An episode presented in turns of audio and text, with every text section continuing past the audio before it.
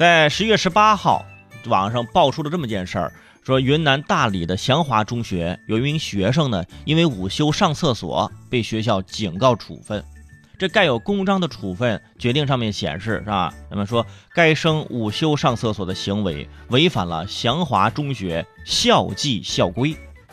这个事儿马上在网上引起了轩然大波，大家纷纷开始回忆自己的高中生活。当年上了那么多次厕所啊，还能够顺利毕业，感谢学校。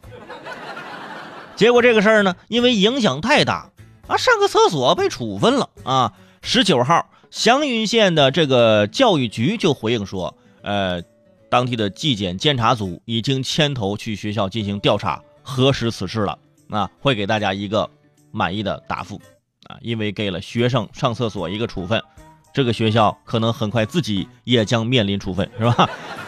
那这个处分有点莫名其妙，是吧？相当于午休啊禁止睡觉，下课禁止玩耍，在食堂禁止吃饭。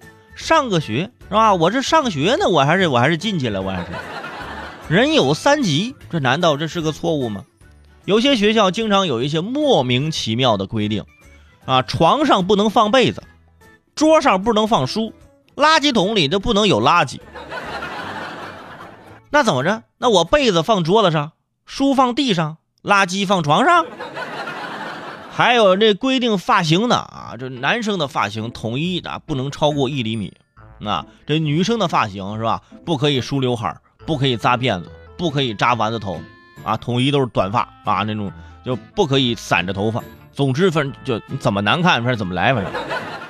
其实我们都能理解啊，学校的初衷都是好的，都是希望学生们呢能够啊好好的学习。能不被其他的事儿影响，是吧？你头发这个简单梳理，这样节省时间，其实都是好的。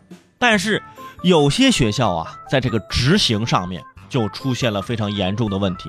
上传下达，一级比一级严格，从校长到班主任，越下达头发越短，头发越短，见识就能越长吗？而且学校的理由永远很充足。啊，就怕影响孩子学习。校长，影响学习的，啊，不只是我的发型，还有我的长相，对不对？如果午休上厕所能够被认为是影响学习，那不管怎样都要按照规定来，是吧？